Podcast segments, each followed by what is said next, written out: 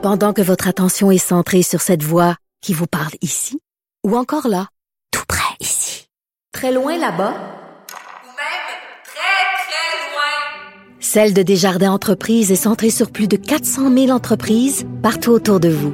Depuis plus de 120 ans, nos équipes dédiées accompagnent les entrepreneurs d'ici à chaque étape pour qu'ils puissent rester centrés sur ce qui compte, la croissance de leur entreprise.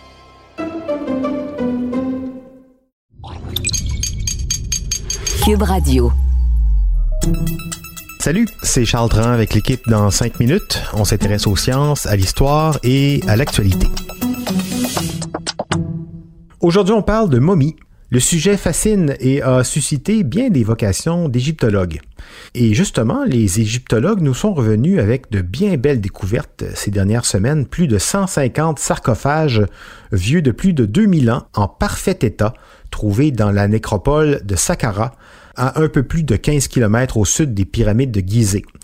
C'est une longue tradition égyptienne de momifier les corps, notamment des personnes puissantes, pour préserver leur corps enfermé dans un sarcophage. Mais d'où vient cet art de la momification? Comment s'y prenaient les Égyptiens? Et est-ce qu'ils étaient les seuls à maîtriser cette science de la préservation des corps? Voici Baptiste Zapirin. La momification, c'est l'art de lutter contre la nature. Une momie, hein, c'est un corps particulièrement bien conservé après sa mort. Normalement, quand une personne ou un animal meurt, les enzymes commencent à ronger les tissus par réaction chimique. On a aussi euh, des champignons et des bactéries qui viennent grignoter les muscles, les organes, les os. Bref, le corps pourrit et euh, c'est un processus naturel. Mais euh, ces micro-organismes ont quand même besoin d'oxygène et de certaines conditions de température ou d'humidité pour pouvoir faire leur travail. En privant les bactéries de ces conditions, le corps se décompose très lentement, voire pas du tout. Parfois, ça arrive par accident. C'est comme ça qu'on a retrouvé dans les années 90 Otzi, l'homme des glaces congelé dans un glacier des Alpes il y a plus de 5000 ans. C'était une momie, et son corps était suffisamment bien préservé pour que les scientifiques puissent étudier le contenu de son estomac. Et euh, de la même façon, on va retrouver aussi des corps protégés des bactéries et des enzymes dans les tourbières, où euh, se combine une eau très acide, une faible teneur en oxygène et des températures basses. Même chose dans les déserts qui sèchent les corps.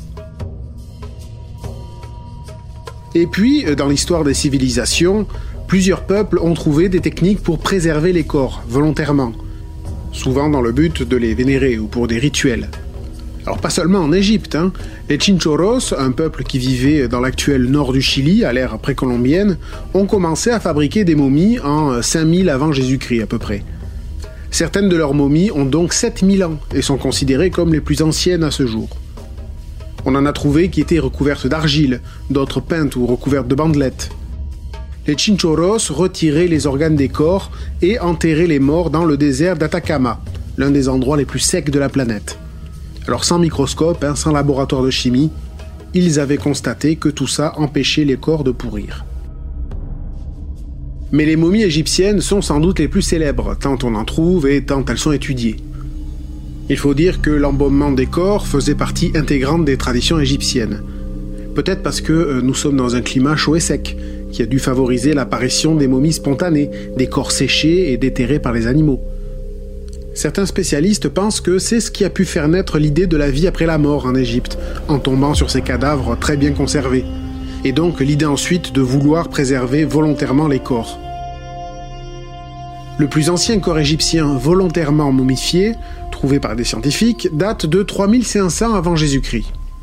La recette, ben, on avait embaumé le corps avec une bonne dose d'huile végétale et de graisse animale, un brin de résine de conifère chauffée, quelques extraits de plantes aromatiques et un peu de sucre végétal.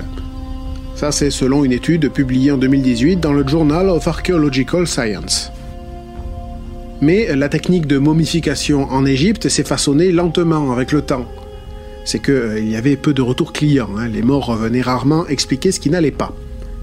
Alors, sans doute inspirés des chasseurs et des bouchers qui retiraient les organes des animaux, les embaumeurs ont assez tôt enlevé des cadavres les intestins, le foie, l'estomac, les poumons.